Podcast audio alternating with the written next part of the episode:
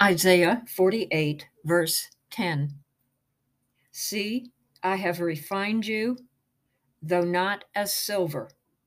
I have tested you in the furnace of affliction. The misery, pain, and suffering that come into our lives can do one of two things. They can cause us to define ourselves as victims, or they can refine us to become victors.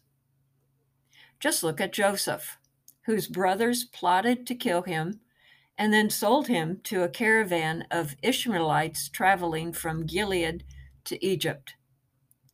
He had every right to bemoan his plight and beseech God with, How can you make any good out of this mess?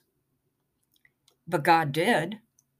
He turned tragedy into triumph, and rather than defining himself as a poor, innocent victim, Joseph withstood the testing and came out as pure gold when he saved his entire family from famine.